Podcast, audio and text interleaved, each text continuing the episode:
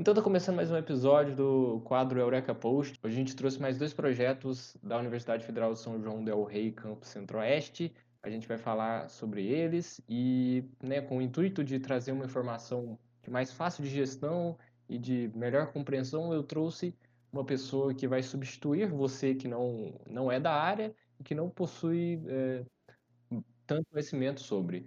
Nós vamos mencionar alguns é, termos técnicos, técnicos, claro, mas né, fica aí por sua conta de tentar pesquisar e aprender mais sobre a incrível ciência que a gente produz, mas alguns pontos serão discutidos sobre o ponto de vista de alguém que não é especialista na área. Então, pode se apresentar aí, cara, você que está aqui comigo. Bom, pessoal, meu nome é Daniel. É, eu sou um estudante e amante de informática.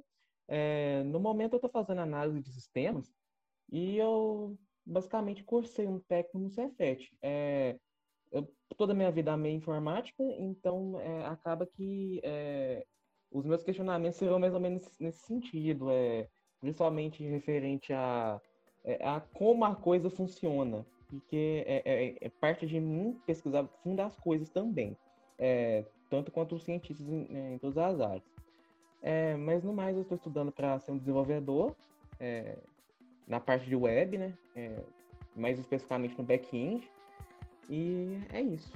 Beleza, Daniel. É, obrigado pelo, pela participação e vamos aí nessa jornada de desvencilhar os projetos que vêm pela frente.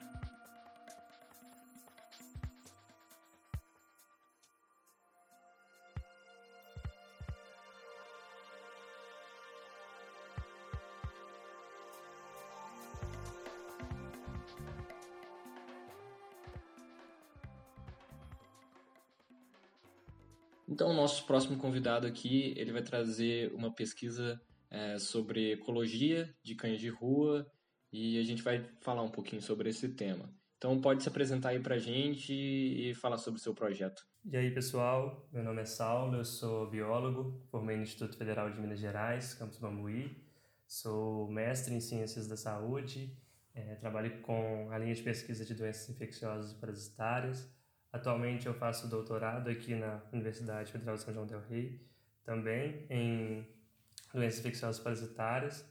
Trabalho com minha linha de pesquisa atualmente é com cães de rua, já trabalhei com leishmaniose visceral canina e atualmente eu trabalho mais especificamente voltado justamente com essa, esse controle populacional, essa dinâmica populacional.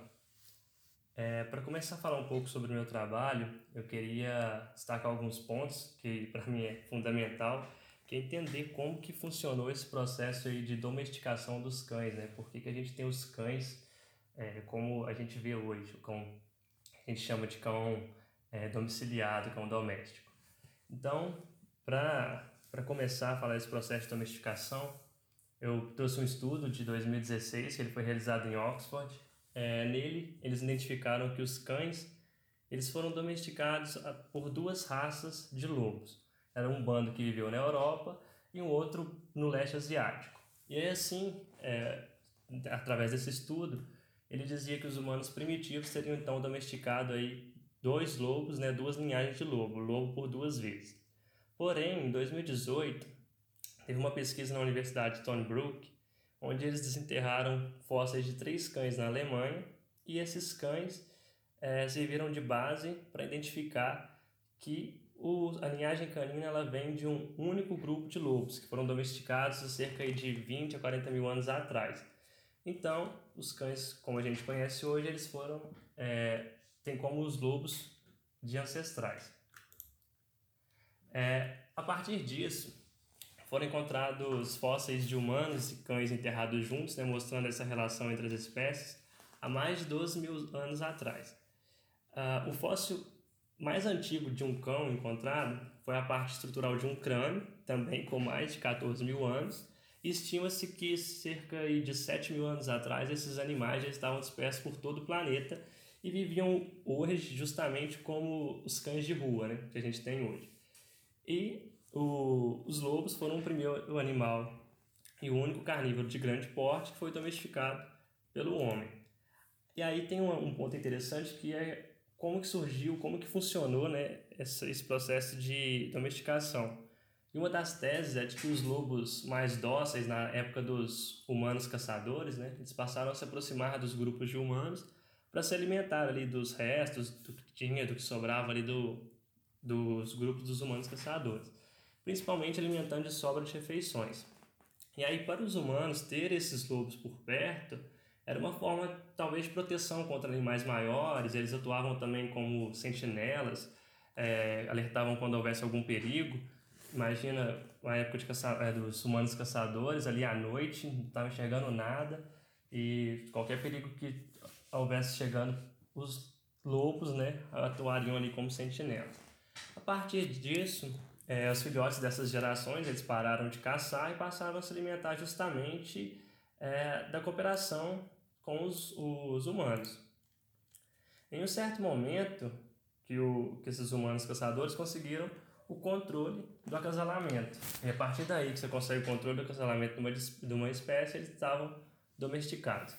A partir disso foi só aprimoramento, né? A seleção artificial fez os humanos escolher os animais mais fortes, mais propensos a auxiliar na caça, né? Então aqueles que eram mais propensos à caça, ao pastoreio, é, à interação com o dono e aqueles animais também menos propensos a atacar outros animais domésticos. A gente não pode esquecer que eram animais ainda com instinto selvagem.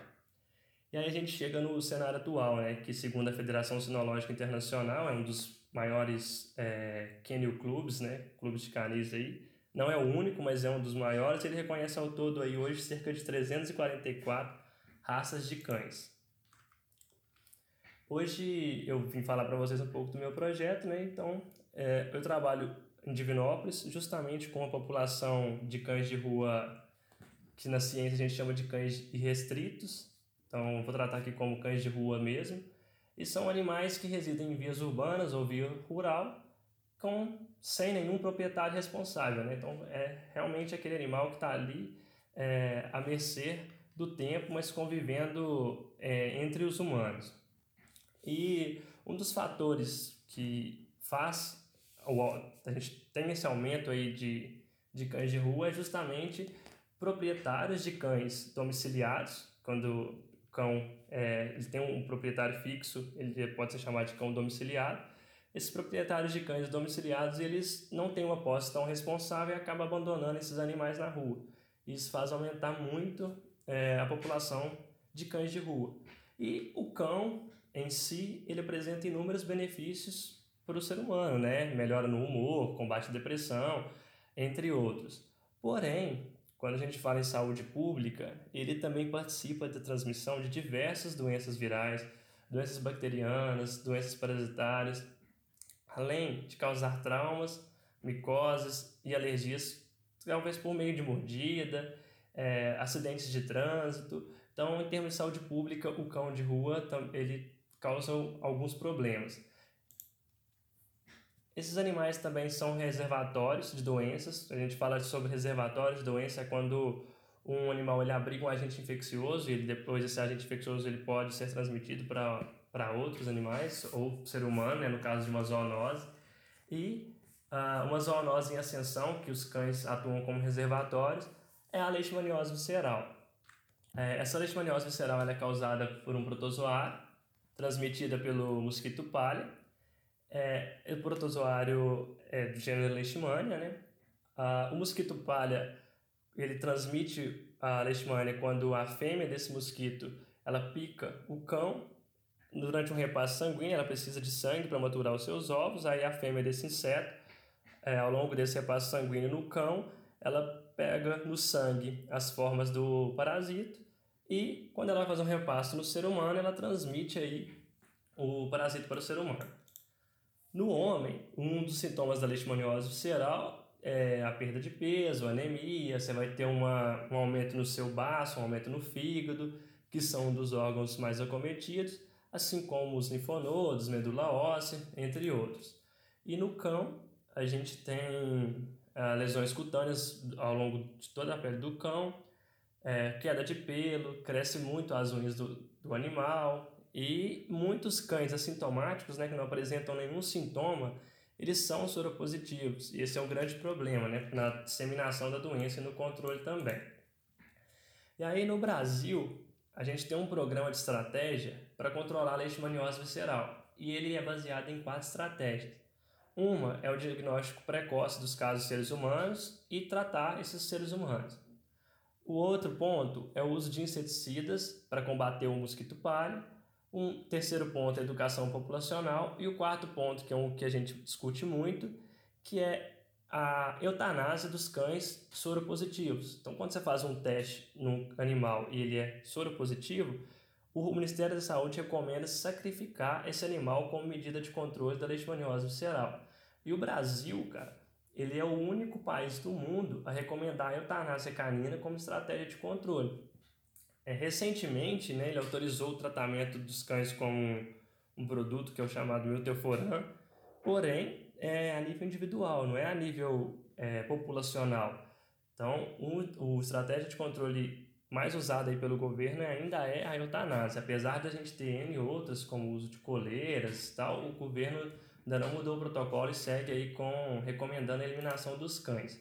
E os cães de rua, eles apresentam prevalências de infecção de leishmaniose visceral muito maior, porque imagina comigo, o cão de rua ele não tem nenhuma barreira para proteger ele do mosquito palha. Quando você tem um cão domiciliado aí na sua casa, ele está protegido pelas paredes, pode ser infectado, mas é uma barreira é, estrutural que o protege, janelas, enfim o cão de rua está 100% exposto todo momento.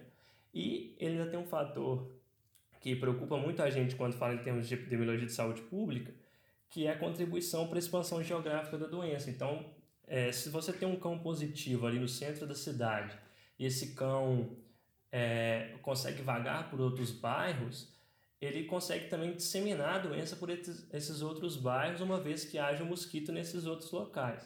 Então, essa é uma, uma preocupação muito grande da gente com esses animais.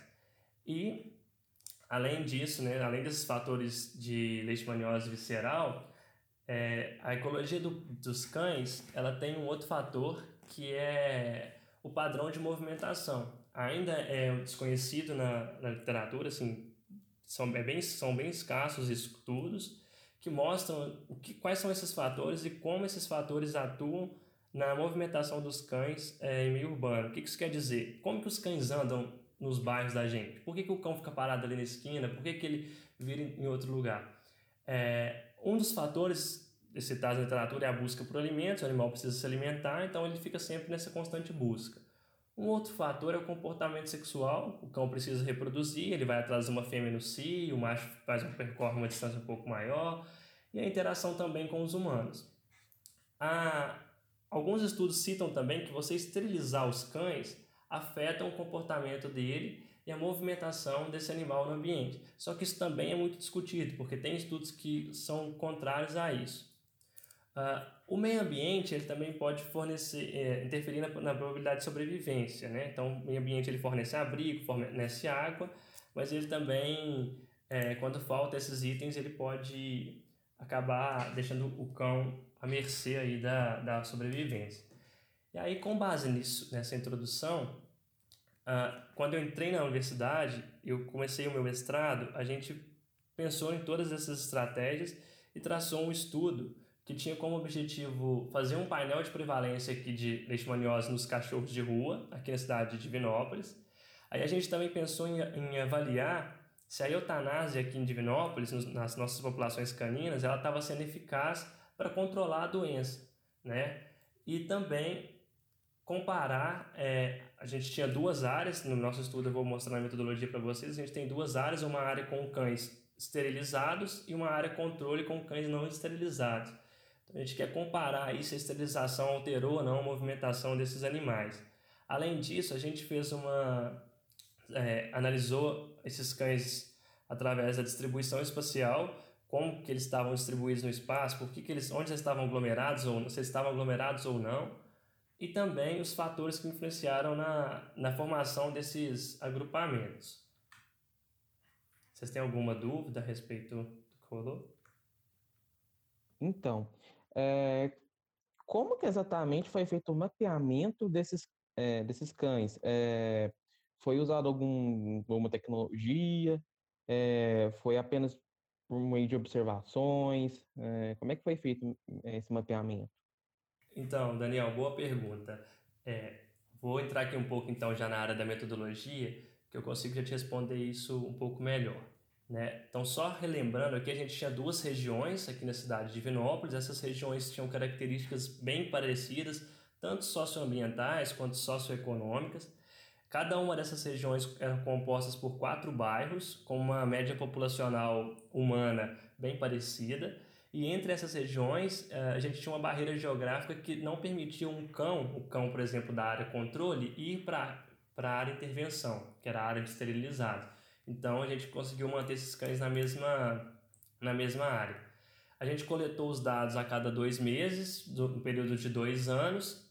A, a nossa forma de coleta, Daniel, ela foi por um veículo, tinha um veículo adaptado, ele percorria todas as ruas do bairro, todos os cães que eram desacompanhados de proprietário a gente capturava, e aí ao capturar cada cão, a gente fazia um registro das coordenadas geográficas dele.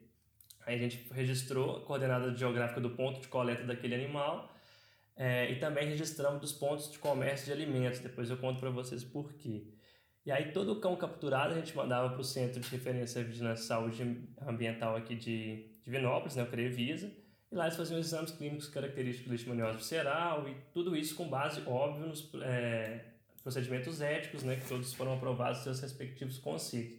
Então, especificamente a sua pergunta, a gente registrava eles por coordenada geográfica. E aí, depois que a gente fazia os exames sorológicos no Crevisa, né, fazia o ELISA e o DPP como exames de triagem, e depois confirmava com o RIF, porque a gente estava numa época de transição de protocolos, então nós, temos, nós tivemos que fazer tanto o teste rápido quanto o ELISA na triagem para depois fazer o RIF. E aí, os animais que que eles foram reagentes nos ambos os testes, a gente eutanasiava, porque o protocolo manda. Se ele passou na triagem positivo e confirmou como positivo, então tem que sacrificar. Se eles fossem negativos, aí a gente identificava eles com microchip, é, vermifugava, vacinava com antirrábica, octoplacanina e devolviam esses animais, depois que eles estivessem recuperados, na área que eles foram, na área que eles foram capturados, é, no local exato que eles foram capturados. E isso a gente fazia um banco de dados enorme com é, local de captura de cada um dos cães. E aí, caso eles fossem recapturados, passavam pelo mesmo procedimento de novo. É, só não esterilizava novamente, né, porque o cão já estava esterilizado. É, então, na área A não tinha esse processo de esterilização, na área B tinha. Acho que ficou, deu para entender aí. Sim, sim. É, esse banco de dados que você falou que é, foi construído à medida foi feita os testes, foi feita a captura dos animais, ele seria algo disponível é, ao público, ou isso eventualmente vai ser, porque é, seria é, bem interessante, até para a própria população de Divinópolis, ter esse acesso também é, para ter essa noção é, de como é que está, quais áreas talvez estão acontecendo mais, ou principalmente é, até as medidas que estão feitas, é, são feitas, porque talvez deixe até o, é, a sociedade mais, mais ciente do, é, do, da situação que está correndo com os animais de rua, sabe? Claro, Daniel. Então, o Banco Bruto, a gente tem como pesquisador, ele está ali no acesso na, na faculdade, é só pedir que a gente consegue mostrar, mas acho que o Banco Bruto para a população, eles não têm muita, muita ciência do que fazer, né? Então a gente mostrou esses dados com dois artigos científicos publicados. Eu posso até passar o link para quando vocês forem fazer a divulgação no Instagram, vocês anexarem o link dos dois artigos com os resultados dessa pesquisa inteira. Eu vou falar aqui um pouco para frente também sobre os resultados, mas a gente publicou isso em revistas indexadas, revistas internacionais é, de medicina veterinária e, e afins. E o, o banco, o banco de dados, ele foi tratado de várias maneiras, né? Então a gente tratou ele com análises estatísticas ali, desde análise de prevalência, é, testes de comparação de média entre as áreas esterilizadas e não esterilizadas, porque hoje, ainda mais hoje, né, com essas discussões de Covid e tal, a gente sabe que os dados brutos por si só, eles não falam muito, né? A gente tem que tratar esses dados estatisticamente. Então a gente tratou eles com testes estatísticos e indo além, nós tratamos com testes de estatística espacial, né? que é quando a gente tem um programa é, de análise espacial a gente, por exemplo, fez um, um teste que é chamado de Nearest Neighbor, ou teste do vizinho mais próximo, que a gente pega todos os pontos de coleta, onde cada coordenada geográfica de cada cão foi encontrado, e a gente roda nesse teste. Aí ele vai gerar um valor. Esse valor, ele conta pra gente se os cães estavam agrupados, se os cães estavam dispersos, qual a maneira que esses cães estavam no espaço. E aí ele retornou para a gente um valor que, esses, que os nossos animais aqui em Divinópolis eles se encontravam de maneira agrupada. E aí a gente fez um outro teste de estatística espacial chamado densidade kernel. O kernel ele mostra para a gente, ele gera núcleos de calor, ou seja, a gente consegue visualizar no mapa, imagina aí um Google Maps, uma coisa assim, você consegue visualizar de cima onde estava é, essa concentração, essa maior concentração de cães, né? Fica aquele uh, uma área bem forte, bem característica, você vê que os cães estavam mutuados ali naquela, uh, naquela região. E aí com o kernel a gente conseguiu visualizar essa imagem dos animais. E aí começamos a nos questionar por que, que esses cães estavam se agrupando. E aí buscando na literatura, a gente pensou, pô, pode ser por causa é, causas ambientais, né? As nossas áreas, elas tinham áreas de vegetação e áreas urbanizadas. Então a gente pegou é, vamos testar se estavam se agrupando por causa do meio ambiente, né? Às vezes o cão quer ficar numa sombra, ali na beira de uma árvore e tal, e lembrando seus instintos. E aí, para isso, a gente usou o, um teste de estatística espacial do NDVI, que é o Índice de Vegetação da Diferença Normalizada. Que, como que funciona esse teste? É, passa um satélite, é, existe um satélite que ele faz uma leitura de infravermelho, ele consegue detectar a pigmentação de clorofila. É, e aí, absorvendo isso, ele retorna para a gente uh, onde tem área verde, né, onde tem área de mata, e onde, tem, onde não tem seria a área desmatada ou então a área construída.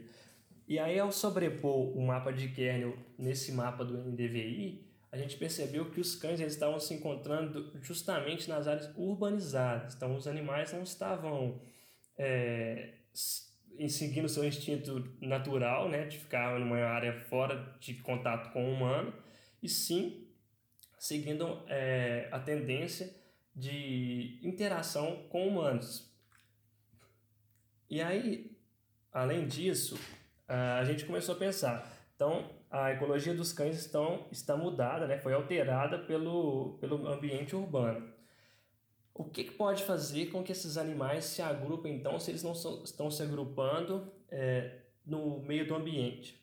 Pensamos, então, em analisar a facilidade de acesso a alimentos. Então, a gente foi e mapeou na, nessas duas regiões onde que tinha padarias, açougues, churrasquinhos, que são locais onde o cão consegue revirar talvez um lixo mais fácil, conseguir um alimento mais de uma maneira mais fácil e mapeamos isso também geograficamente. E aí, quando a gente fez essa, esse mapeamento, nós fizemos uma análise, um outro teste é, estatístico que chama função K, é uma função K de Ripley. Ela mostra se os dados têm autocorrelação espacial. O que isso quer dizer? Se onde tem um, um churrasquinho, por exemplo, ao redor dele tem muito cão agrupado. E a gente percebeu que existia uma correlação positiva aí entre o, o pontos, os pontos de comércio e a distribuição dos cães ao longo de toda a área. Então, existia uma dependência espacial dos cães à facilidade de acesso a alimentos. Então, isso, isso foi uma das, das questões que, que deram, é, que levantou uma discussão muito grande nesse meu estudo. Né? Então, os cães estavam preferindo locais com mais facilidade de acesso a alimentos do que locais com acesso ao meio ambiente, do instinto natural deles. Ao longo de todo todo esse trabalho, a gente conseguiu, a gente capturou 583 cães e desses 583, 255 foram recapturados. Então a gente teve 328 cães diferentes aí ao longo do trabalho. Uma pergunta aqui, é, voltando lá na sua introdução, quando você deu um contexto evolutivo sobre, sobre a coisa, é, você falou daquela questão da, da origem no lobo, né? É, e, obviamente, o lobo passou por um processo de domesticação do ser humano. E o lobo, por sua vez, também, assim como o ser humano, é um bicho social. Então, o quão o comportamento social do lobo e talvez a domesticação é, tem interferido no comportamento dos cachorros de rua hoje. Porque você, se você pensar né, no cachorro de rua, no caso do lobo, antes de ser domesticado, é, ele ele tinha provavelmente ele tinha um comportamento diferente do que depois que essa linhagem passou a ser domesticada, né? Você fez algum tipo de correlação nesse tipo para explicar o comportamento desses cães? Claro, com certeza, Paulo. Eu não cheguei a fazer algum tipo de correlação, mas a gente, é, pelo que a gente lê, né, a gente pensa um pouco a respeito e, olha, eu particularmente eu já acho que eles viviam, tem até uma, um, uma, um artigo que eu já li que eles falam que os cães naquela época, ali, cerca de 7 mil anos atrás, já viviam praticamente como os cães de rua. Não tem como a gente afirmar isso, nem saber, né? mas a gente já vê pelo próprio, pelo próprio uh, padrão de vida dos lobos, né?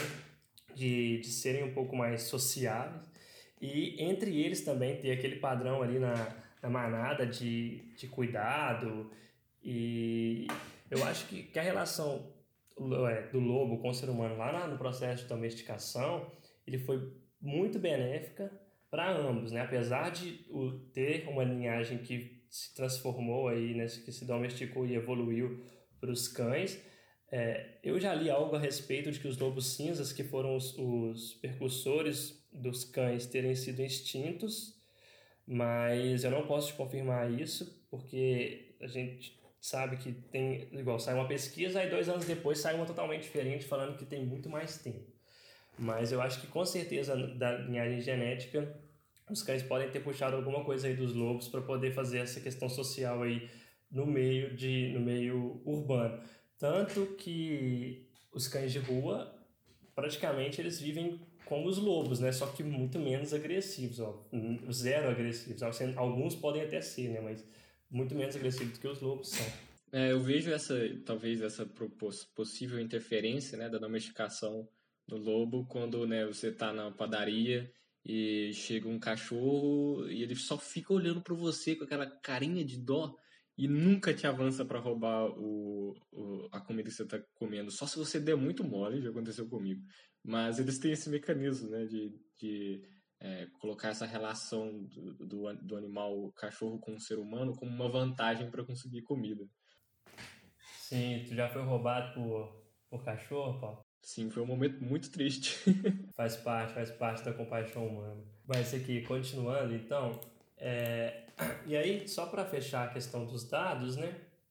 É, a gente descobriu que a prevalência dos cães de rua nessas áreas era algo em torno de 8% para leishmaniose visceral. Então, 8% desses animais eles tinham leishmaniose visceral. E isso é um número razoavelmente alto para leishmania canina, né?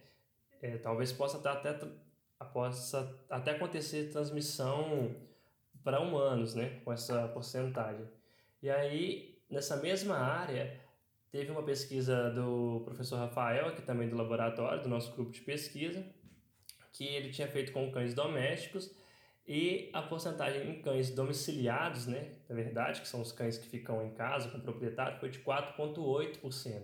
Então a nossa proporção, nossa prevalência foi de 8%, sendo que a de cães domiciliados foi de 4,8%. Então dos cães de rua tem muito mais cães infectados por leishmaniose visceral. E aí um outro problema é que a gente percebeu que os cães positivos eles circulavam no meio dos cães com no, no, meio da maior densidade de cães. Então, onde tinha maior grupo de cães, tinha sempre positivos ali no meio. Nunca tinha aqueles positivos exilados, positivos que ficavam andando é, ao redor de, de bairros, sem nenhuma manada. Sempre os soropositivos estavam no meio dos cães, é, maior densidade de cães. E isso pode levar os animais a, a ter uma transmissão entre eles também, né? mantendo mais a doença. E percebemos que, apesar do declínio nessa prevalência do início das coletas até o último dia, essa prevalência ter diminuído, a eutanásia dos cães ela não foi capaz de eliminar a doença. Então, mesmo sacrificando esses animais de maneira periódica, os soropositivos, a gente não conseguiu aí eliminar a leishmaniose visceral da região. E isso pode ter acontecido por alguns fatores. É, essa ineficácia da eutanásia ela já foi discutida em alguns artigos também, e um dos autores, alguns autores né, citam que essa manutenção da leishmaniose visceral em cães de rua, mesmo após a eutanásia, ocorre porque esses animais são substituídos. Então, imagine que você na sua casa, Paulo, Daniel, vocês têm um cão, esse animal está com leishmaniose visceral, você não consegue fazer o tratamento, tem que sacrificar, você sacrifica. Duas semanas depois, uma semana depois, você compra um cachorro novo e substitui esse animal, você está com um cão novo aí na sua casa.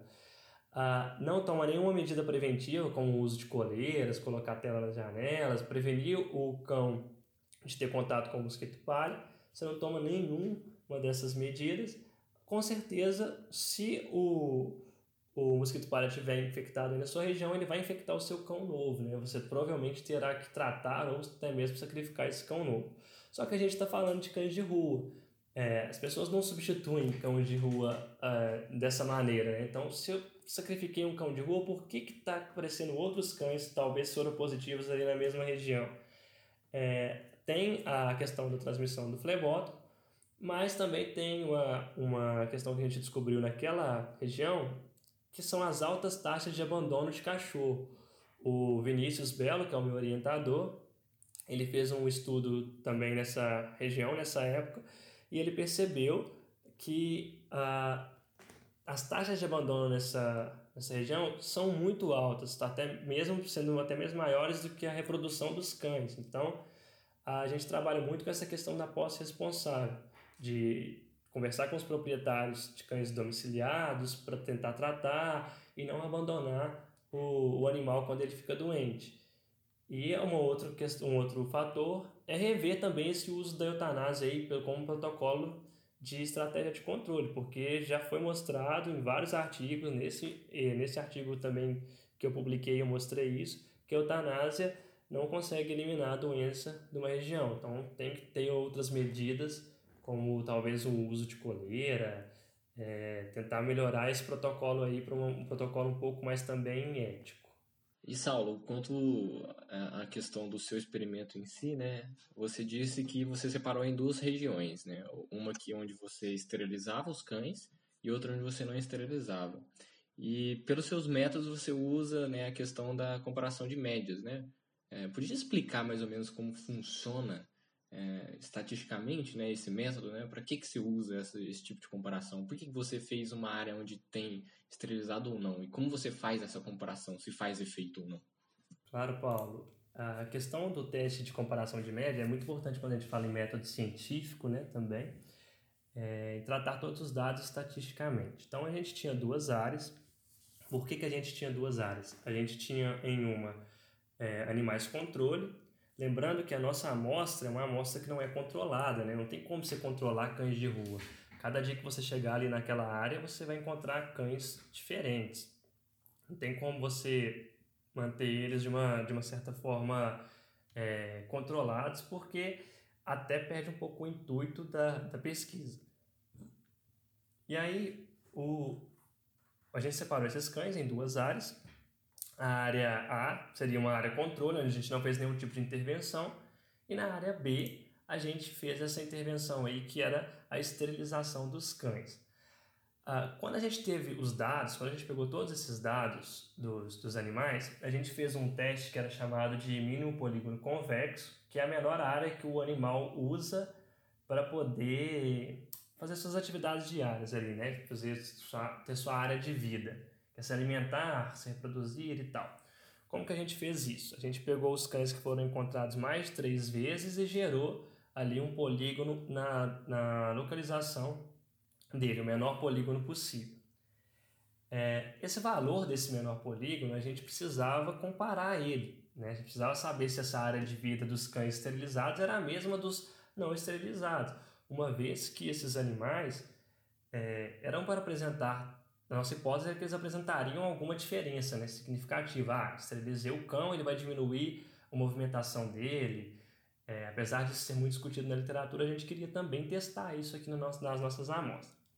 E aí, quando a gente tem aí, pra, um teste de comparação de média, a gente pega todos esses dados e existem uma tabela, né, um fluxograma aí que a gente tem que seguir, são vários testes estatísticos que comparam média e isso tudo depende de como que os nossos dados estão distribuídos. Né? Então, os nossos dados eles não tinham uma distribuição normal, eram os dados não paramétricos, chamados dados não paramétricos, não obedeciam à curva de Gauss, né? a curva gaussiana. E como a gente iria testar se é, existia uma diferença entre os dois, é, só com os números absolutos, talvez ficaria uma, às vezes, induziria ao erro. Né? Então a gente fez um teste que a gente chama de teste Mann-Whitney, que a gente não poderia usar um teste paramétrico, um teste de média não paramétrico mais utilizado para duas amostras, a gente fez o teste aí de Mann-Whitney. E a gente percebeu com esse teste, Paulo, que as nossas amostras elas não tinham significância estatística, ou seja, a esterilização não alterou nada na área de vida dos cães restritos. E aí a gente começou a juntar todas essas peças e a gente chegou à conclusão que em meio urbano, no meu artigo, nessa população de estudo aqui na cidade de Divinópolis, é, a, a busca por alimentos foi maior, foi um fator é, de movimentação maior e aglomeração maior dos cães do que a busca por parceiros, do que, que a gente comprovou aí na esterilização, do que o meio ambiente, que era um fator aí de natureza desses animais. Então, no meio urbano, esse cão está preocupado mais com a sua sobrevivência no quesito de alimentação, ou talvez na facilidade de acesso à alimentação, e a gente descobriu também, tem alguns outros artigos publicados que falam que se o, se o animal tem uma fonte de alimentos por perto, isso pode ser motivo de persistência dele naquele local. Então, isso bate justamente com, com os nossos dados aí de ecologia canina. E uma das coisas que é fundamental nisso tudo, nesse trabalho todo, em todo esse movimento, é que se a gente souber principalmente a dinâmica da leishmaniose visceral, que é uma doença muito em ascensão no Brasil atualmente, é, entre cães de rua, que são populações totalmente negligenciadas, a gente entender como que funciona a distribuição desses animais no espaço, a ecologia deles, como eles se comportam, isso é fundamental para os setores de vigilância em zoonose, se tiver alguma, é, algum surto de alguma doença, se tem um surto de raiva, um surto de, de visceral, você consegue conversar com proprietários domiciliados para eles tomarem as, as, medidas. Mas quem vai conversar com proprietários de restritos? Eles não têm proprietários. Cães de rua são cães da comunidade. Então, os setores de vigilância e zoonose eles têm que saber por onde começar as atuações dele, caso ocorra algum surto, para poder vir com medidas de intervenção. Então, esse é o nosso objetivo, estudando isso aqui em Divinópolis e publicando em revistas internacionais, porque a gente não pode pensar também só é, aqui na regional, né? Então, quando a gente mostra isso para o mundo, a gente recebe e-mails de pesquisadores de diversas partes para discutir, porque às vezes tem países aí com surto de raiva e eles precisam controlar isso. Bem, uh, eu estou pensando mais no seguinte ponto. É, o pesquisador com, uh, do outro lado do mundo, por exemplo, sei lá, na Austrália e tal, é, como ele conseguiria o contato para ele conseguir ter acesso principalmente aos dados para poder replicar na, no lugar é, no, no meio dele lá no outro país isso que eu é, sentido que eu estou pensando como que ele é, iria conseguir é, fazer para não não ter os dados em si sozinhos não vão dizer muita coisa não, mas as informações mesmo já já tratadas sabe para ele conseguir replicar isso lá Bacana, Daniel. Então, é por isso que a gente sempre foca e frisa é, em como o método científico ele tem que ser bem feito, né? Ele tem que ser bem estruturado, todo o estudo ele tem que ser um estudo bem desenhado. Essa área que a gente trabalha hoje, é, as primeiras pesquisas nela começaram em 2012, então são oito anos que a gente está trabalhando na mesma área, com diversos projetos. Esse é um, isso que eu estou contando para vocês foi um, um braço né, do meu projeto do mestrado e meu projeto de doutorado eu também continuo trabalhando nessa área. E aí o método científico, quando ele é bem feito, quando você estrutura um artigo, um, um projeto, desenha ele antes, é, faz as suas análises estatísticas, você dá a oportunidade para que outras pessoas consigam replicar esse método seu em qualquer lugar do mundo. Hoje, a linguagem universal da ciência é o inglês, né? então a gente publica, uh, tenta publicar a maioria dos artigos de uma maneira internacional, em revistas internacionais, para que a gente tenha um maior ganho de visibilidade. Aí ele, entrando no artigo, lendo todos os métodos, ele consegue sim replicar todos esses dados. É, consegue não replicar os dados igualmente, né, óbvio, mas ele consegue aplicar aquilo ali na população dele. Talvez ele tenha que fazer alguns ajustes, porque as populações são diferentes, isso é normal em todos os estudos, mas você consegue sim ter base para replicar esse trabalho em, em, qualquer parte do mundo. Hoje, o que eu, a minha preocupação ainda maior do que essa é tentar mostrar para a população regional que esse trabalho está sendo feito aqui por pesquisadores é, da Universidade São, da UFSJ, né? E esse trabalho ele tem, tem que beneficiar também a população local, que a minha preocupação é quebrar essas barreiras aí, esses, esse muro que tem na, na universidade, até o Paulo, esse trabalho que vocês estão fazendo aí com o projeto de vocês, eu acho fundamental, para poder colocar também a, a população local em acesso a essa linguagem que às vezes a gente faz, fala tanto em publicação internacional, mas fala pouco em publicação local, né? Então, às vezes, bater de porta em porta e conversar com a comunidade é, é fundamental tanto quanto uma publicação internacional. Sim, eu acho esse projeto um exemplo muito bom de é, estudar né, a relação, né, o, o, cotidiano das pessoas dentro de, um, de uma cidade. E eu acho que trazer esses resultados para as pessoas é uma coisa muito importante mesmo, né? porque é, é sobre a realidade que essas pessoas vivem.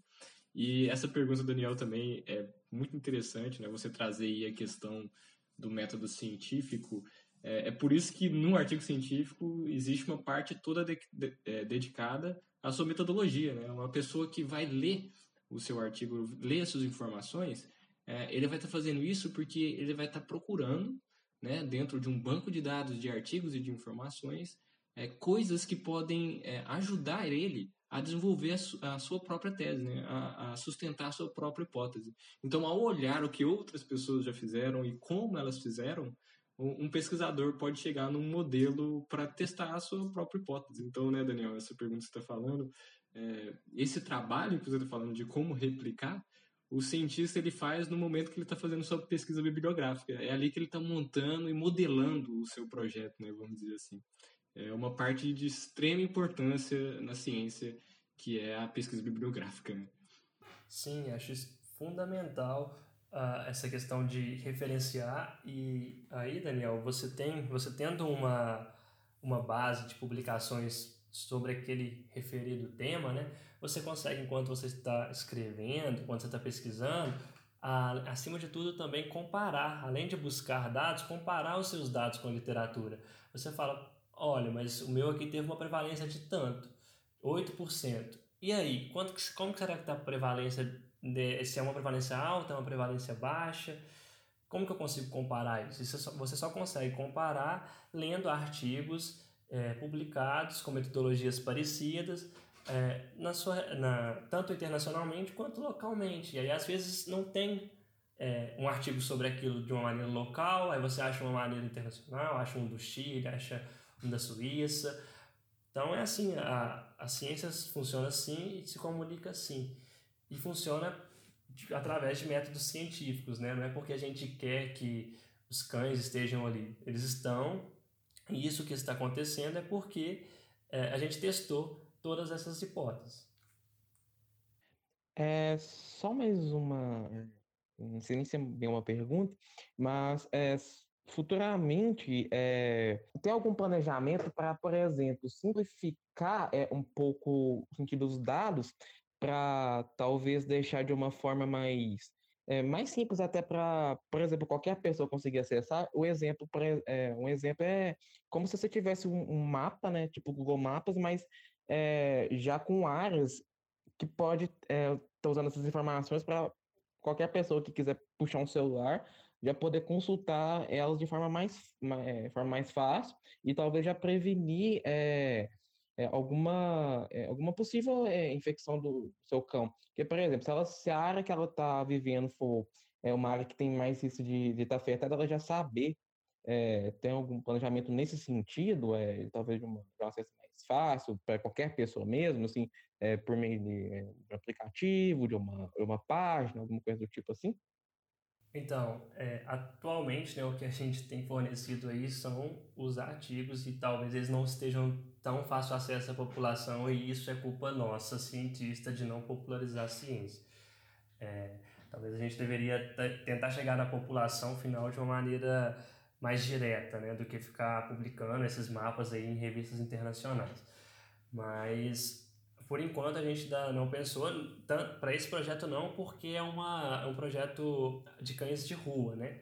Mas nesse grande braço de pesquisa aí nessas áreas, a gente está fazendo um, um, outro trabalho de, de mestrado também, de doutorado, com outras pessoas do meu grupo de pesquisa, onde a gente busca conscientizar os proprietários a ter uma posse responsável é, desses animais e evitar abandonos. Então, ficar. Aí a gente faz uma, uma, um trabalho mais de conscientização mesmo, de bater de porta em porta, e entrevistar os proprietários, fazer ações é, educativas. Agora, essa questão de, de montar os mapas e deixar de fácil acesso, a gente tem nas publicações dos artigos, né? mas a gente não tem isso num app de celular ou algo do gênero. E é só aproveitando esse gancho, por você ter comentado essa questão do, do app de celular, no nosso, no, continuando os meus trabalhos, né, agora com o doutorado, a gente vai voltar, a gente já está voltando nessa área, fazendo novas coletas, e o interessante é que agora a gente vai avaliar a esterilização a longo prazo, né, e interessante também é uma metodologia nova que nós estamos utilizando, que é a fotoidentificação dos cães. Ao invés da gente coletar os animais e marcar eles com microchips, a gente está usando sobre foto, uma metodologia de foto captura. A gente tira fotos do animal em, em posições diferentes e depois compara isso aí. E aí é uma questão interessante é a gente tentar aplicar softwares de inteligência artificial para poder identificar esses animais, mas isso ainda está no processo de, de, de, processamento mesmo, né? Porque eu estou nesse processo de doutorado há um ano é, a gente teve essa crise aí da pandemia, infelizmente atrasou algumas coisas, mas acho que em breve a gente vai conseguir fazer esse, esse método novo utilizando um, um tipo de aplicativo.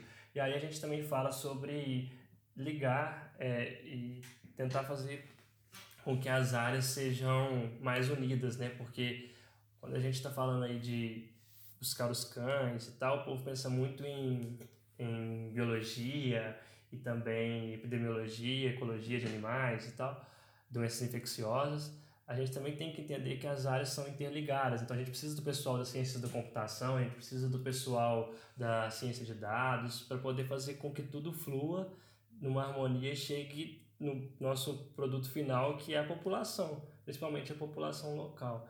Então a ciência ela tem que conversar mais também entre os campos e quando ela conversa entre os campos é muito bonito porque funciona. Então, beleza, Saulo. É, acho que espero que todos aí que estejam ouvindo tenham é, aprendido bastante sobre essas criaturinhas que vivem com a gente tempo todo aí, seja na sua casa ou quando você está comendo sua coxinha e ela vai lá e te rouba. Mas espero que vocês tenham aprendido bastante e procurem mais é, é conhecer sobre uh, as pesquisas que são feitas é, sobre coisas da sua cidade mesmo, né? Sobre situações da sua cidade. No caso né, da leishmaniose é algo extremamente importante se saber.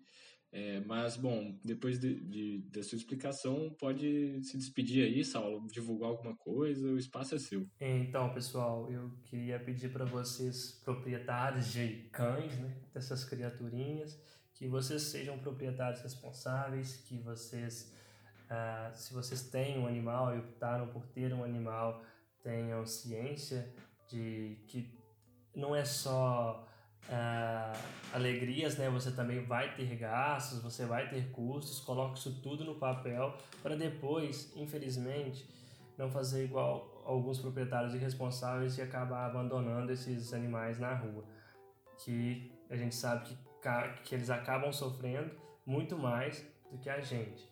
Então, talvez quando for comprar, lembrar, adota um cão de rua e sejam proprietários conscientes. Porque o que a gente tem que abusar dessas criaturas é do amor.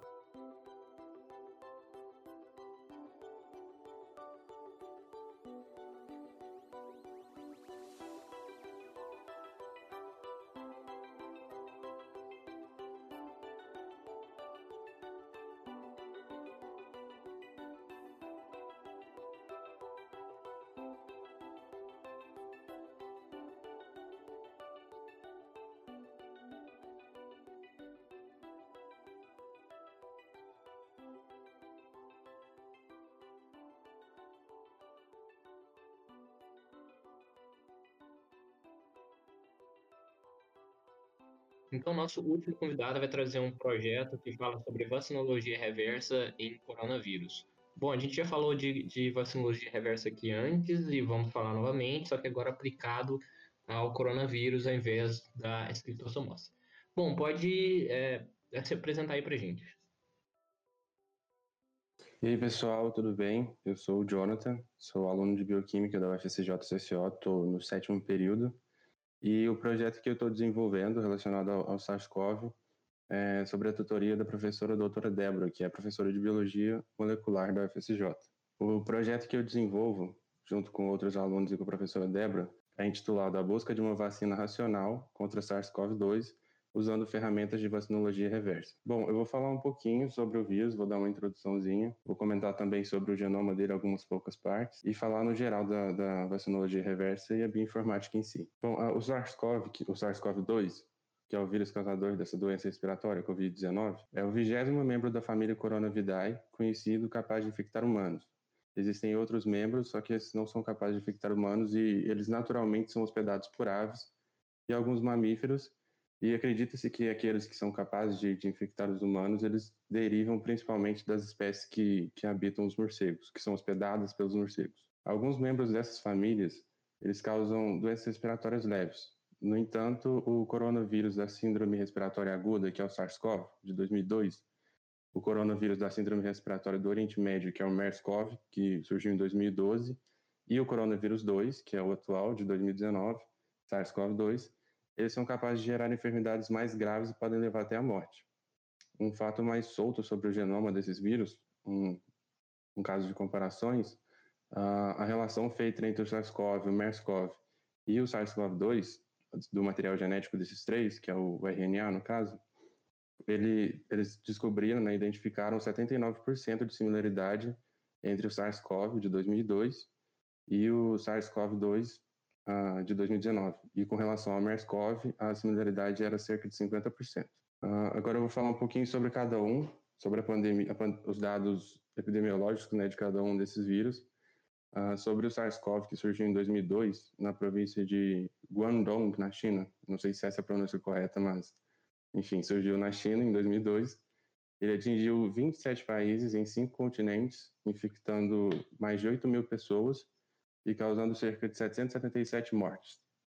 Com relação ao MERS-CoV, que surgiu em 2012 na Península Arábica, ele foi capaz de espalhar também por 27 países, infectando aproximadamente 2.400 pessoas e gerando cerca de 858 mortes. Sobre o MERS-CoV, o que surgiu em 2012, ainda hoje ele é classificado como um problema de saúde pública na região onde ele surgiu, na Península Arábica. Agora, o SARS-CoV-2, que foi registrado pela primeira vez em dezembro de 2019, até o dia 30 de abril, que foi quando eu escrevi o projeto, estava no processo de escrita. No Brasil, ele tinha infectado mais de 850 mil pessoas e causado mais de 5 mil mortes, quase 6 mil, 5.900 mortes. No mundo inteiro, até essa mesma data, dia 30 de abril desse ano, o, esse vírus já tinha sido capaz de infectar 3 milhões e 90 mil pessoas, mais disso, mais do que 3 milhões e 90 mil pessoas, uh, e causando mais de 217 mil mortes. Comparando os dados do dia 30 de abril com os dados do dia 2 do 8, o crescimento que é apresentado nessa, nesse período de quase três meses é gritante. No Brasil, nessa data, o vírus infecta mais de 2 milhões e 700 mil pessoas, apresentando um aumento de mais de 30 vezes, e matou mais de 93 mil pessoas, com um aumento de mais de 15 vezes o número de mortes. No mundo, esses números são mais, mais elevados ainda. Eles são de número de infectados, mais de 17 milhões e 800 mil, e número de mortes, mais de 679 mil. Se a gente for comparar, o impacto desse vírus é muito maior do que esses números chegam a mostrar para a gente, se a gente for levar em consideração as pessoas que já foram infectadas e se curaram, e as pessoas que às vezes nem entram para essas estatísticas por diversas, diversas causas. Não vou entrar nesse mérito. Uh, tendo em vista os números relacionados aos danos que o SARS-CoV, o MERS-CoV e o SARS-CoV-2 causaram, é nítida a superioridade que é quanto à capacidade de infecção e de disseminação do SARS-CoV com relação aos outros dois. Com isso, a busca por um tratamento e principalmente por um método de prevenção eficaz é extremamente relevante no cenário atual para que esses números não cresçam ainda mais e para que isso chegue em um ponto controlado, vamos dizer assim. É um futuro que eu tenho vislumbrado bastante.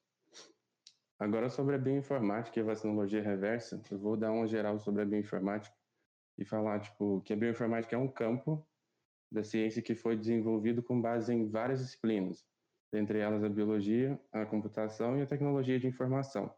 E essas se convergem para organizar e armazenar grandes quantidades de informação biológica em bancos de dados.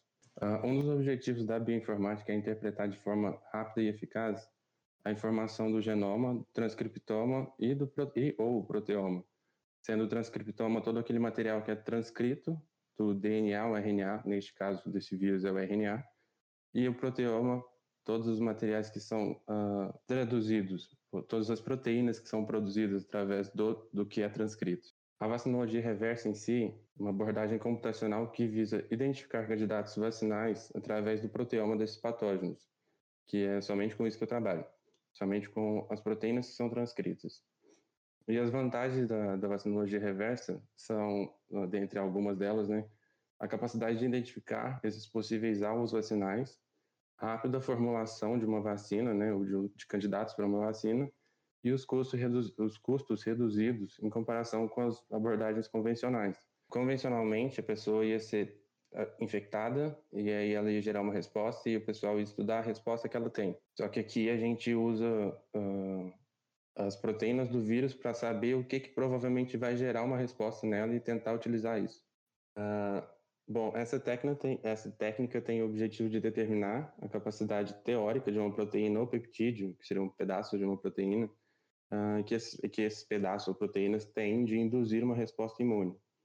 E essa metodologia é capaz de acelerar a identificação de novos candidatos vacinais e, consequentemente, o processo de desenvolvimento de uma vacina.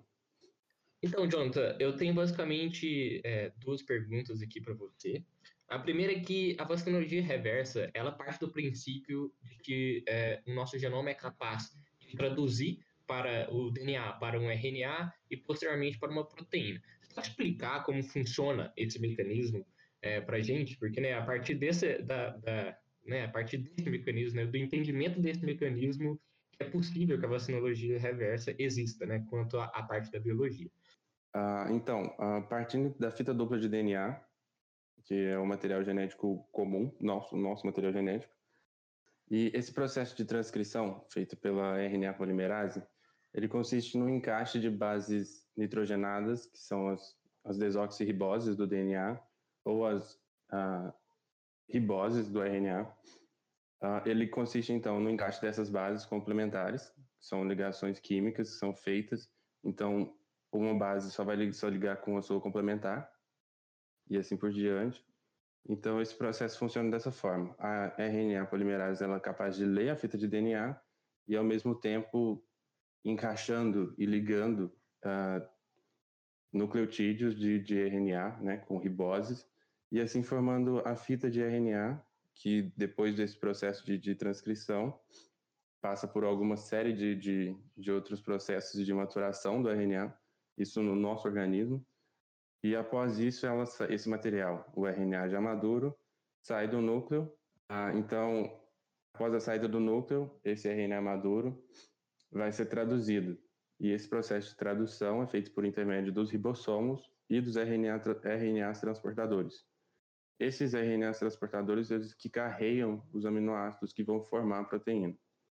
E esse processo de, de tradução funciona da seguinte forma: é um esquema de encaixes, onde cada três bases nitrogenadas do RNA correspondem a um RNA transportador. Dessa forma, essas três bases do RNA uh, são capazes de, de, interagir com as três bases específicas de um RNA transportador, que é o RNA específico que carrega tal aminoácido. Então, eu teria uma sequência qualquer de três bases nitrogenadas que ligariam em um RNA transportador e esse RNA transportador vai carregar tal aminoácido. E funciona dessa forma. O, o ribossomo ele percorre a fita de RNA, esses, esses RNAs transportadores vão se associando ao sistema ribossomo RNA durante essa, essa caminhada do ribossomo pela, pela fita de RNA, e os RNA e os aminoácidos vão formando as ligações peptídicas, e no fim dessa, desse percurso, né, de, depois de, todo, percorrer toda a fita do RNA, o peptídeo, proteína em si é formada através dessas ligações peptídicas que vão se formando no decorrer dessa, dessa caminhada aí. Só uma curiosidade aqui, é interessante que você falou que depois que o DNA é transcrito né, em RNA, ele passa por uma série de processos é, que são complexos, né? É, me faz pensar no, numa indagação bem interessante, que é e na verdade no final o ser humano tem menos genes do que uma banana. Né? Isso é engraçado de pensar é, quando você para e pensa que tipo, nossa, nós somos seres humanos e somos muito complexos e temos menos genes do que uma banana. Isso significa que genes não são significado de complexidade. Né? Na verdade, o verdadeiro significado de complexidade é a forma como nós conseguimos dar vários significados para um único gene. Então, um único gene tem mais de uma função. E foi justamente ao compreender esse processo né, complexo, depois da transcrição, que é chamado de splicing alternativo, que a gente caiu a teoria de um gene e uma proteína. Né? Isso foi um grande avanço para a ciência. Exato, exato. Isso era uma curiosidade que eu, que eu, eu tinha, né? Era uma dúvida que eu tinha. Eu via que, sei lá, uma borboleta tem zilhões de, de genes, não zilhões, mas uma borboleta tem muito mais genes que a gente, e a gente possui um número de proteínas muito maior do que os delas. Então, depois que eu fui entender com a, com a, disciplina de biologia molecular que existia essa ideia de um gene, uma proteína, mas que no final das contas isso não era tão verdade assim. É, que um, um, gene pode dar origem a mais de, de uma proteína. Um gene pode ser, dependendo do órgão em que aquele gene está sendo transcrito, traduzido, ele pode ter passar por diversas, diversos processos, né, o splicing alternativo, e gerar uma proteína totalmente diferente. Por exemplo, no fígado geraria uma proteína e, sei lá, no baço vai gerar uma outra completamente diferente, sendo o mesmo gene. Isso é muito bizarro, mas é muito legal também, cara. E ainda bem que o coronavírus não consegue fazer isso, né? O que facilita todo o seu trabalho de vacinologia reversa. E outra questão que eu queria perguntar também, quais são os processos que você tem que fazer para chegar numa proteína-alvo para uma vacina, né? O que você tem que fazer para chegar nesse alvo? Tecnologia reversa, então, que é a técnica com que eu, com que eu trabalho, ela o objeto de estudo são somente as proteínas. É uma técnica que trabalha com proteômica. Então, essas proteínas do vírus, que são 12 proteínas no total, elas, a gente utiliza a sequência delas, uh, pegadas, retiradas do banco de, de, de dados, do GenBank, e utilizamos softwares para buscar nessas, nas sequências dessas proteínas alguns epítopos, diversos, na verdade, que a gente encontra muitos. Uh, e epítopos são pedacinhos menores dessas proteínas, são sequências dessas proteínas que são capazes de gerar uma resposta imunológica no, no, no hospedeiro, que seríamos nós. Então, através desse software, a gente consegue diversas, diversos epítopos de, das proteínas em si, e depois desse processo de, de, de busca por epítopos, epítopos de células de linfócitos B, Uh, linfócitos, uh, linfócitos seriam as células brancas do sangue, né? São as células do sistema imune. Então, linfócitos B, a gente faz busca por epítopos de linfócitos, de linfócitos B, busca por epítopos de linfócitos T, e no fim, a gente acaba alinhando esses epítopos, utilizando um software também de alinhamento, que serve para o seguinte: a, a, o objetivo desse alinhamento seria a gente encontrar dentre todos esses epítopos que, que obtivemos utilizando os outros softwares, aqueles que são mais imunogênicos, mais promíscuos, vamos dizer assim. São os epítopos que são reconhecidos por linfócitos B, linfócitos T e têm afinidade por MHC1 ou 2, ou os dois também. E é basicamente isso. Você poderia me explicar melhor a origem desse banco de dados, que eu acho que é um ponto super importante que seria bom é, a gente saber a origem dessa informação, como é que é manipulada, né? E, e é isso. Entendi. Bom, a, a vacinologia reversa, assim como praticamente todas as áreas da, da bioinformática, são, são previsões que a gente faz através desses softwares. E previsões pelo seguinte fato: todos os bancos de dados que a gente utiliza, todos os logaritmos dos softwares, eles trabalham com, com por exemplo, no meu caso de epítopos, que eu identifico epítopos na sequência da proteína, esse, essa identificação é feita através de comparações com epítopos que já foram identificados. Então, o, o software pega aquela minha sequência e busca na sequência da proteína alguns, algumas regiões uh, não próximas, parecidas com, com diversas outras que ela já tem no banco de dados, que já existem no banco de dados. Então, são epítopos que já foram identificados em outras proteínas, que já tem, é uma sequência de aminoácido que já é reconhecidamente imunogênica. Então, esse software busca na, na sequência da proteína do, do coronavírus, no caso do meu projeto, essas sequências parecidas, que provavelmente também vão gerar uma resposta, que provavelmente também vão ser imunogênicas. Então, funciona dessa forma. São sempre comparações feitas com com dados já obtidos em processos anteriores. Uh, e sobre a, os resultados dessa pesquisa, se a gente conseguir, se a gente não, né? Vamos ser otimistas. Quando a gente conseguir publicar esse artigo, sim, esses dados vão estar disponíveis para qualquer um que queira acessar e provavelmente vai acrescentar na pesquisa de muitas outras pessoas. Já que essa minha técnica é somente uma previsão, ainda tem muito trabalho para fazer depois.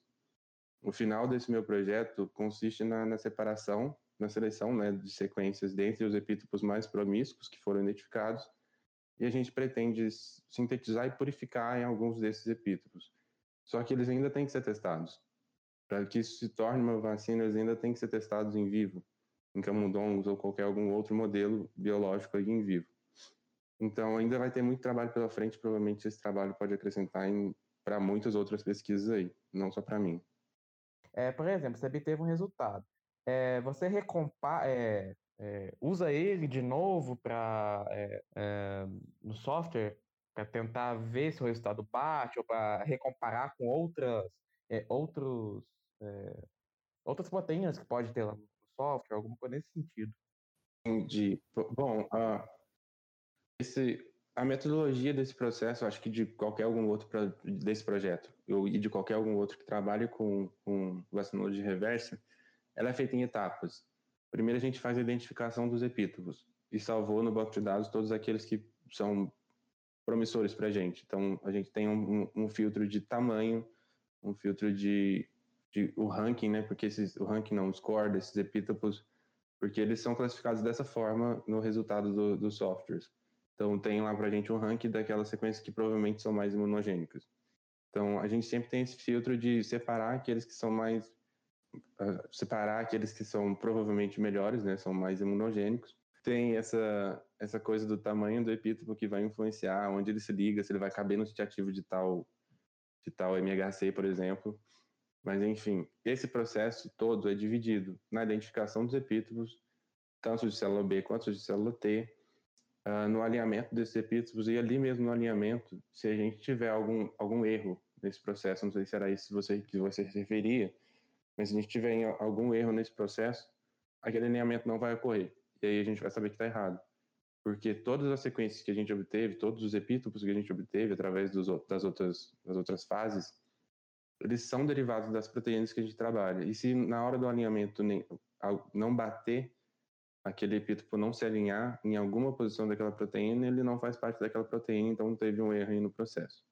Então, sim, a gente não reconfere mas o processo em si já tem essa, essa, essa necessidade de, de voltar e comparar o epítopo com a proteína, já intrínseco no processo em si.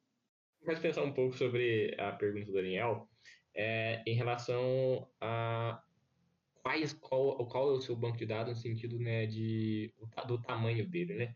Que, assim como o design racional de drogas, é, é como se você antes né, de fazer um, uma triagem computacional, assim como é feita na vacinologia reversa, se tivesse um, um mar gigantesco de, de é, possíveis alvos.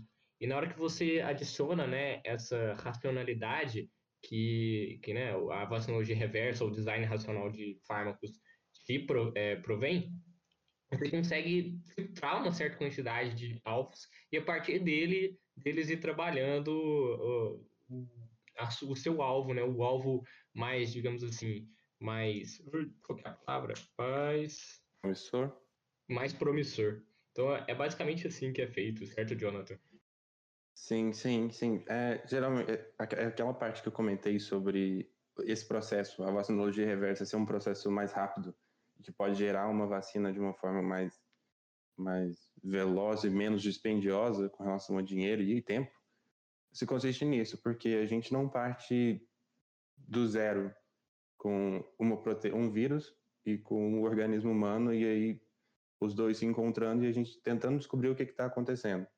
A gente parte de um a gente parte de, de um ponto onde a gente tem um banco de dados gigantesco atrás de muita coisa que já é conhecida, muito epítopo que já é conhecido, já foi identificado, então a gente passa um filtro, no, por exemplo, nas proteínas daquele vírus e tira somente aquelas partes que provavelmente vão causar alguma coisa. As partes que são mais uh, promissoras em questão de gerar uma resposta imune. Então a gente não vai trabalhar com toda a proteína. É, tem proteínas desse vírus que tem 7 mil aminoácidos. E a gente retira dela epítopos de 15, 16 aminoácidos. São diversos epítopos, cerca de cerca, chega a ser cerca de 100 epítopos que a gente identifica. Não, na verdade, que a gente identifica são mais de 500, mas que a gente vai filtrando por tamanho e score chegam a ser 100 por proteína. Uma proteína de 7 mil, a gente vai trabalhar com 100 epítopos de 15 dela. Então a gente já tem esse, esse, essa vantagem, vantagem entre aspas no caso, de não ter que partir do zero. A gente parte do ponto onde aquele, todos os estudos que já vieram, todos os estudos que já identificaram epítopos promissores, deixou a gente. Então a gente passa esse filtro e trabalha somente com o que provavelmente vai gerar alguma coisa. É isso. Eu tenho uma pergunta final para acabar aqui, porque né, o nosso tempo está acabando. É, em relação a né, as vacinas que já estão sendo produzidas, né? É, pelo visto, é, a questão da vacinologia reversa é uma coisa nova. É, pela conversa que eu tive com a Débora, a gente não tem nenhuma vacina que veio diretamente da vacinologia reversa. Então, você podia falar um pouco para a gente quais as principais vantagens de a gente conseguir desenvolver uma vacinologia, ó, desenvolver uma vacina a partir da vacinologia reversa, no sentido de que a gente ia conseguir uma vacina que é mais fácil de produzir e seria mais fácil de distribuir, que seria né, justamente a desvantagem da vacina do coronavírus atualmente, né, que por mais que a gente tenha uma vacina testando, ela esteja quase lá, depois o, a gente vai ter que produzir ela em larga escala e produzir isso num tempo hábil assim não é muito realista. É, então, você poderia falar um pouco sobre isso com a gente? Se, só uma deles, se essa vacina, essas são três, eu acho, que estão sendo testadas aí clinicamente, se essas vacinas saírem, forem produzidas, serão as primeiras, tipo, em tempo recorde. Em tempo recorde a serem produzidas, porque esse vírus foi identificado, tipo, dezembro do ano passado e a gente já tem hoje três possíveis vacinas aí sendo estudadas. Então, se alguma dessas for para frente de fato se tornar uma vacina que pode ser utilizada, vai ser um tempo recorde de desenvolvimento de uma vacina. Não, é, provavelmente essas não foram, essas, essas três vacinas não foram desenvolvidas através dessa técnica. E a vacinologia reversa entra aí, nessa, nessa parte de diminuir o tempo gasto por a gente partir de, do, do genoma do vírus e buscando ali nele o que seria, ah, buscando não no genoma, mas nas proteínas que são traduzidas do genoma, o que seria uh, uh, promissor. Não, não esperando, uh, não estudando a resposta imune gerada no organismo vivo, que é pro, o, o método convencional. A pessoa infectada tem uma resposta imune, eles vão estudar aquela resposta e a partir disso tentar identificar o que é que está causando aquela resposta para assim separar aquilo e gerar uma vacina com partes do vírus atenuado ou com epítopos que foram identificados através do, da resposta gerada. A gente vai pelo lado contrário. A gente pega o genoma do vírus, o genoma, as proteínas do vírus, né, que são traduzidas do genoma, e trabalha em cima delas buscando o que provavelmente vai gerar aquela resposta. E não da outra ponta, que onde a resposta é gerada e as pessoas tentam identificar o que está gerando a resposta. A gente tenta entender o que provavelmente vai gerar. E assim seria um, uma economia de tempo gigantesca, uma economia de testes biológicos gigantesca também. É bem legal você pensar que essa parte né, do reverso, que até você consegue escolher a, a resposta imune que você quer, né? Quando você disse, ah, vou escolher é, epítopos que vão interagir com linfócitos B, T, tanto com MHC1 quanto MHC2. Então você está traçando ali um alvo com um potencial muito mais abrangente é, do que o normal, né? Se você pensar em, em coronavírus, por exemplo, é, ainda são feitos estudos para estudar a resposta imune desse vírus, que ela é bastante complexa e contraditória, e estudos que foram compartilhados, é, foi o Atlas que compartilhou, se não me engano, eu não lembro de onde saiu, mas o Atlas compartilhou um estudo que falou que é, a principal resposta imune para o coronavírus, o Covid-19, seria linfócitos T, por linfócitos T. Então, se você tem uma vacina que te garante que ela vai gerar uma resposta, te garante não, né? Mas que foi é, desenvolvida pensando na resposta dos T, você tem uma chance de sucesso muito maior, né? De durabilidade muito maior. Então, por isso que eu acho tão, tão interessante essa palavra quando a gente fala sobre métodos em sílico, né? Racionalização do processo. O processo é racionalizado, né? Digamos assim. Sim, sim, exatamente. Uh, essa parte de, de a gente poder, entre aspas, escolher o alvo, o alvo que, que, que no caso responderia né, a imunogenicidade do, do, do epítopo é muito, muito maneiro, velho. Tu saber que ali com um programa e baseado em muitas outras coisas que já passaram, né, na ciência em si que já, já, já foi feita anteriormente, você saber que provavelmente ali, dentre aquelas sequências de, de letrinhas, que você vê na tela, provavelmente vai ter uma que vai gerar uma resposta imune. E você não precisou fazer testes biológicos para isso, não precisou gastar camundongos para fazer isso, nem tanto tempo assim. É um processo bem, não simples, mas um processo bem prático de ser feito. Mas ainda assim que vai demandar muitos estudos após a finalização desse processo, né? É, então é isso, Jonathan. É, seu projeto maravilhoso, fantástico. Eu acho muito incrível a gente pensar que é, esse tipo de projeto está vindo das universidades federais daqui do Brasil. E bom, é, você pode despedir aí, fazer uma divulgação, pode, o espaço é seu. Ah, eu só queria agradecer, Real, pela oportunidade de estar aqui compartilhando o projeto que eu estou desenvolvendo. E é legal a gente passar isso para pessoas assim como o Daniel, que não fazem parte desse meio, mas que de uma forma que eles entendam. Eu acho isso maneiro, essa, esse tipo de divulgação.